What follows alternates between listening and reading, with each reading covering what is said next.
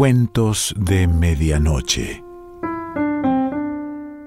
Hoy voy a leerte la primera parte de una novela titulada Rayuela. Pertenece a Julio Cortázar. Bueno, si te engancha, después la buscas y la lees completa.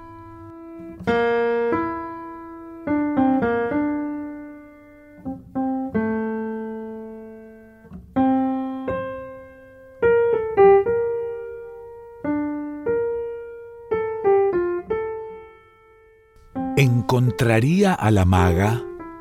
Tantas veces me había bastado asomarme viniendo por la Rue de Seine al arco que da al Quai de Conti y apenas la luz de ceniza y olivo que flota sobre el río me dejaba distinguir las formas. Ya su silueta delgada se inscribía en el Pont des Arts, a veces andando de un lado a otro, a veces detenida en el pretil de hierro inclinada sobre el agua, y era tan natural cruzar la calle, subir los peldaños del puente, entrar en su delgada cintura y acercarme a la maga, que sonreía sin sorpresa, convencida como yo de que un encuentro casual era lo menos casual en nuestras vidas, y que la gente que se da citas precisas es la misma que necesita papel rayado para escribirse o que aprieta desde abajo el tubo de dentífrico. Pero ella no estaría ahora en el puente. Su fina cara de translúcida piel se asomaría a viejos portales en el gueto del Marais.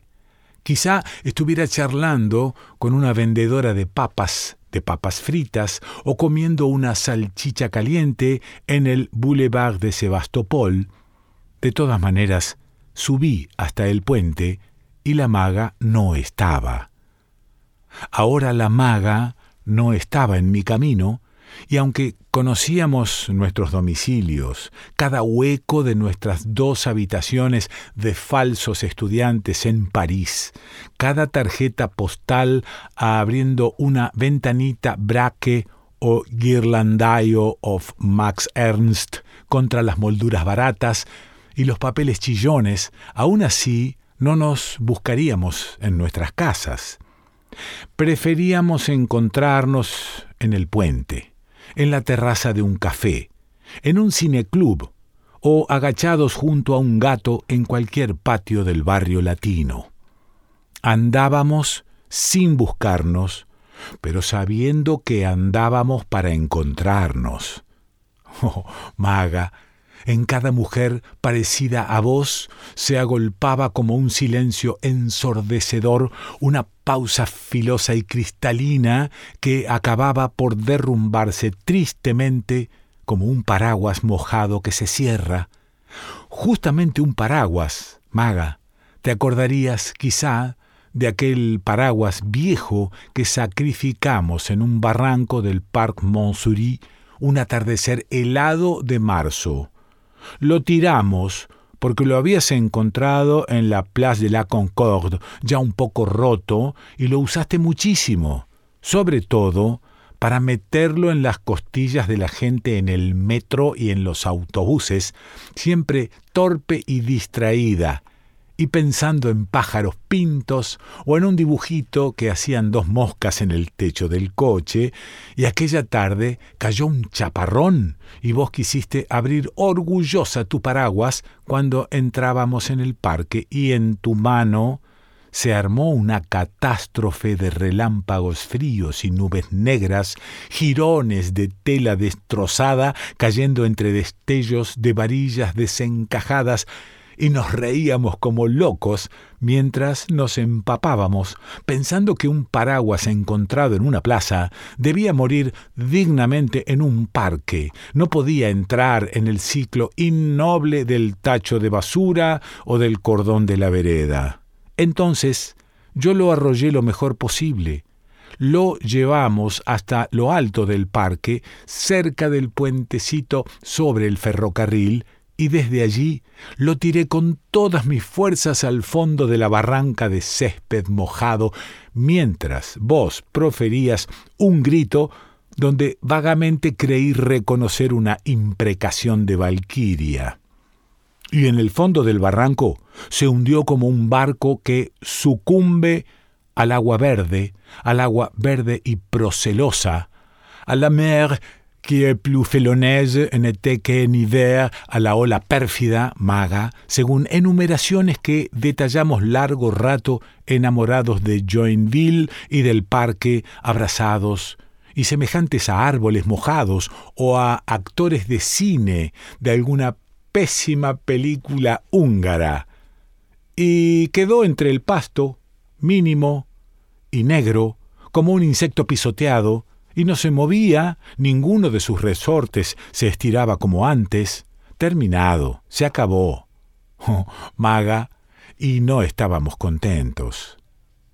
¿Qué venía yo a hacer al Pont des Arts?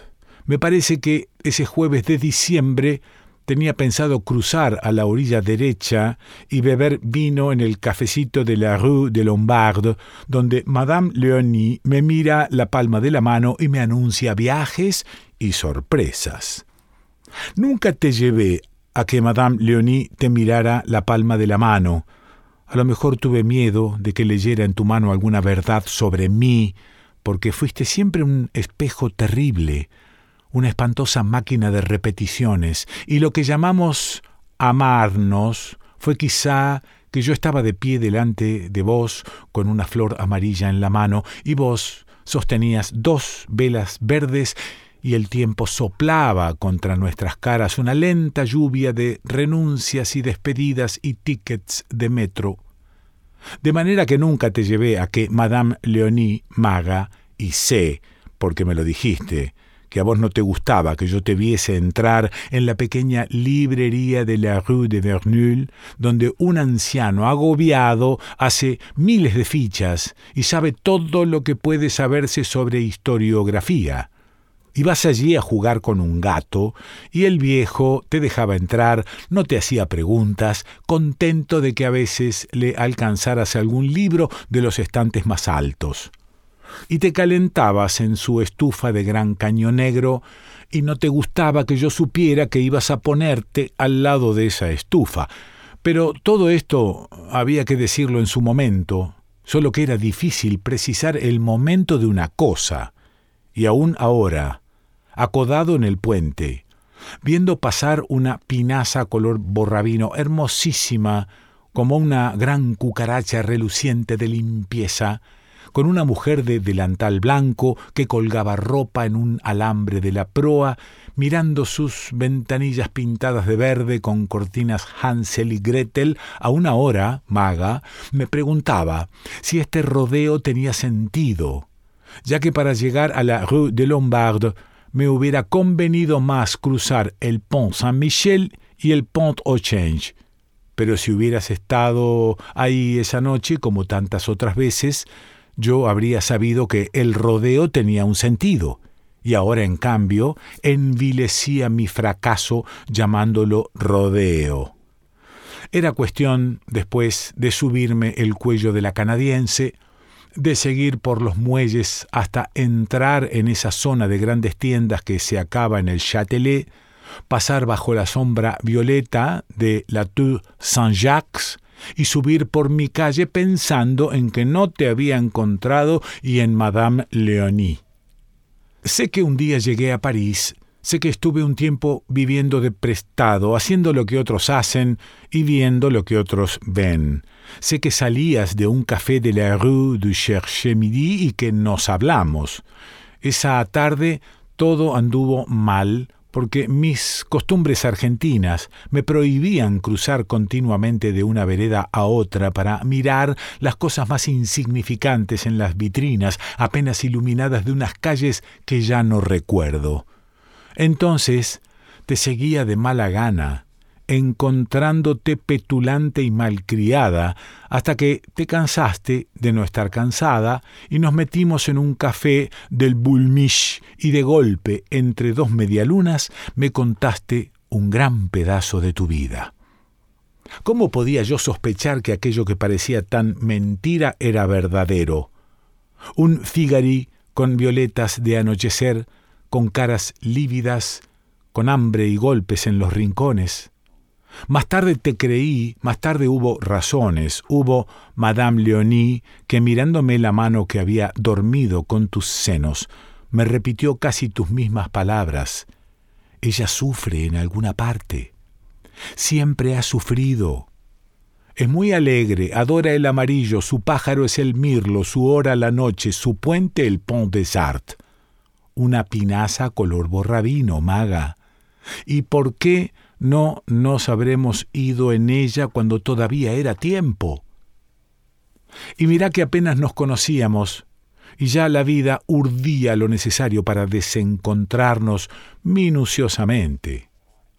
Como no sabías disimular, me di cuenta enseguida de que para verte como yo quería era necesario empezar por cerrar los ojos. Y entonces, primero, cosas como estrellas amarillas moviéndose en una jalea de terciopelo, luego saltos rojos del humor y de las horas, ingreso paulatino en un mundo maga, que era la torpeza y la confusión, pero también helechos, con la firma de la araña Clee. El circo miró, los espejos de ceniza Vieira da Silva, un mundo donde te movías como un caballo de ajedrez que se moviera como una torre que se moviera como un alfil. Y entonces, en esos días, íbamos a los cineclubs a ver películas mudas, porque yo con mi cultura no es cierto, y vos, pobrecita, no entendías absolutamente nada de esa estridencia amarilla convulsa previa a tu nacimiento, esa emulsión estriada donde corrían los muertos, pero de repente pasaba por ahí Harold Lloyd, y entonces te sacudías el agua del sueño y al final te convencías de que todo había estado muy bien, y que Pabst y que Fritz Lang me hartabas un poco con tu manía de perfección, con tus zapatos rotos, con tu negativa a aceptar lo aceptable. Comíamos hamburguesas en el Carrefour de l'Odeon y nos íbamos en bicicleta a Montparnasse, a cualquier hotel, a cualquier almohada. Pero otras veces seguíamos hasta la Porte d'Orléans, conocíamos cada vez mejor la zona de terrenos baldíos que hay más allá del Boulevard Jourdain, donde a veces, a medianoche, se reunían los del Club de la Serpiente para hablar con un vidente ciego paradoja estimulante. Dejábamos las bicicletas en la calle y nos internábamos de a poco, parándonos a mirar el cielo vale más que la tierra sentados en un montón de basuras, fumábamos un rato, y la maga me acariciaba el pelo o canturreaba melodías ni siquiera inventadas, melopeas absurdas, cortadas por suspiros o recuerdos. Yo aprovechaba para pensar en cosas inútiles, método que había empezado a practicar años atrás en un hospital y que cada vez me parecía más fecundo y necesario con un enorme esfuerzo, reuniendo imágenes auxiliares, pensando en olores y caras, conseguía extraer de la nada un par de zapatos marrones que había usado en Olavarría en 1940. Tenían tacos de goma, suelas muy finas, y cuando llovía me entraba el agua hasta el alma. Con ese par de zapatos en la mano del recuerdo, el resto venía solo, la cara de doña Manuela, por ejemplo, o el poeta Ernesto Morroni, pero los rechazaba porque el juego consistía en recobrar tan solo lo insignificante, lo inostentoso, lo perecido. Temblando de no ser capaz de acordarme, atacado por la polilla que propone la prórroga, imbécil a fuerza de besar el tiempo, terminaba por ver al lado de los zapatos una latita de té sol que mi madre me había dado en Buenos Aires. Y la cucharita para el té, cuchara ratonera donde las lauchitas negras se quemaban vivas en la taza de agua lanzando burbujas chirriantes. Convencido de que el recuerdo lo guarda todo, y no solamente a las albertinas, y a las grandes efemérides del corazón y los riñones, me obstinaba en reconstruir el contenido de mi mesa de trabajo en Floresta, la cara de una muchacha irrecordable llamada Heckrepten, de cantidad de plumas cucharita que había en mi caja de útiles de quinto grado y acababa temblando de tal manera y desesperándome porque nunca he podido acordarme de esas plumas cucharitas. Sé que estaban en la caja de útiles, en un compartimento especial, pero no me acuerdo de cuántas eran, ni puedo precisar el momento justo en que debieron ser dos o seis. Hasta que la maga, besándome y echándome en la cara el humo del cigarrillo y su aliento caliente, me recobraba y nos reíamos. Empezábamos a andar de nuevo entre los montones de basura en busca de los del club. Ya para entonces me había dado cuenta de que buscar era mi signo, emblema de los que salen de noche sin propósito fijo, razón de los matadores de brújulas.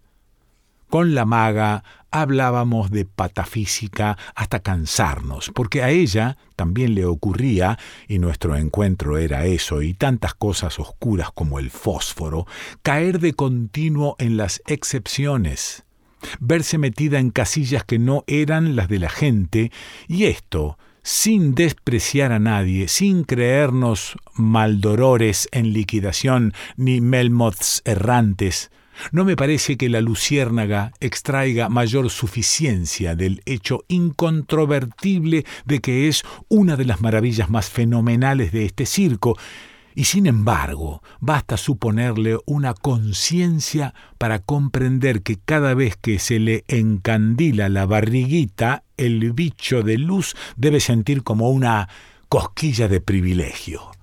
De la misma manera, a la maga le encantaban los líos inverosímiles en que andaba metida siempre por causa del fracaso de las leyes en su vida. Era de las que rompen los puentes, con solo cruzarlos. O se acuerdan llorando a gritos de haber visto en una vitrina el décimo de lotería que acaba de ganar cinco millones. Por mi parte, ya me había acostumbrado a que me pasaran cosas modestamente excepcionales. Y no encontraba demasiado horrible que al entrar en un cuarto a oscuras para recoger un álbum de discos, sintiera bullir en la palma de la mano el cuerpo vivo de un cien pies gigante que había elegido dormir en el lomo del álbum.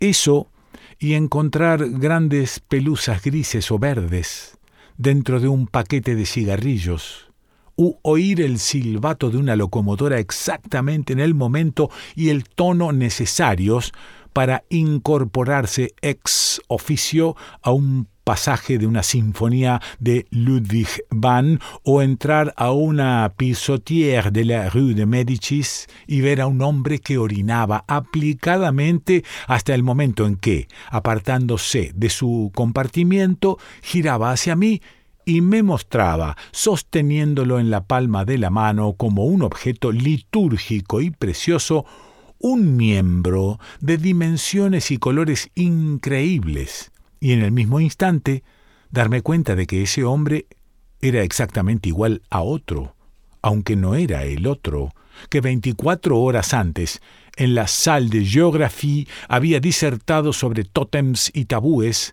y había mostrado al público, sosteniéndolos preciosamente en la palma de la mano, bastoncillos de marfil, plumas de pájaro lira, monedas rituales, fósiles mágicos, estrellas de mar, pescados secos, fotografías de concubinas reales, ofrendas de cazadores, enormes escarabajos embalsamados que hacían temblar de asustada delicia a las infaltables señoras.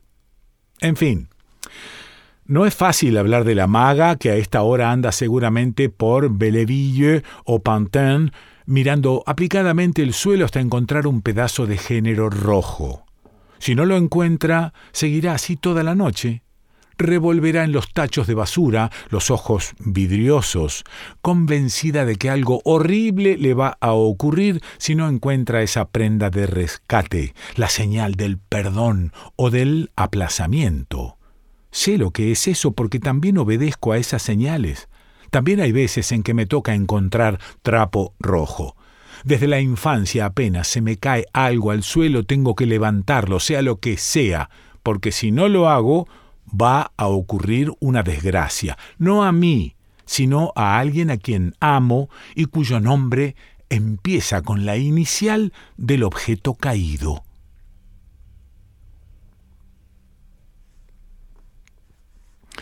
Esto que te he leído es la primera parte de una novela, Rayuela, de Julio Cortázar. Pues bien, si te enganchó, búscala y léela completa.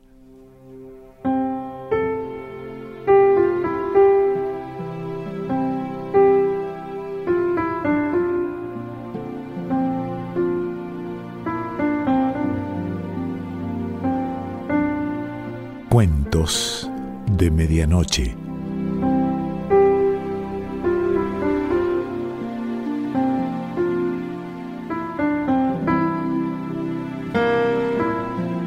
Selección Pancho Mondino. Idea y lectura Quique Pessoa.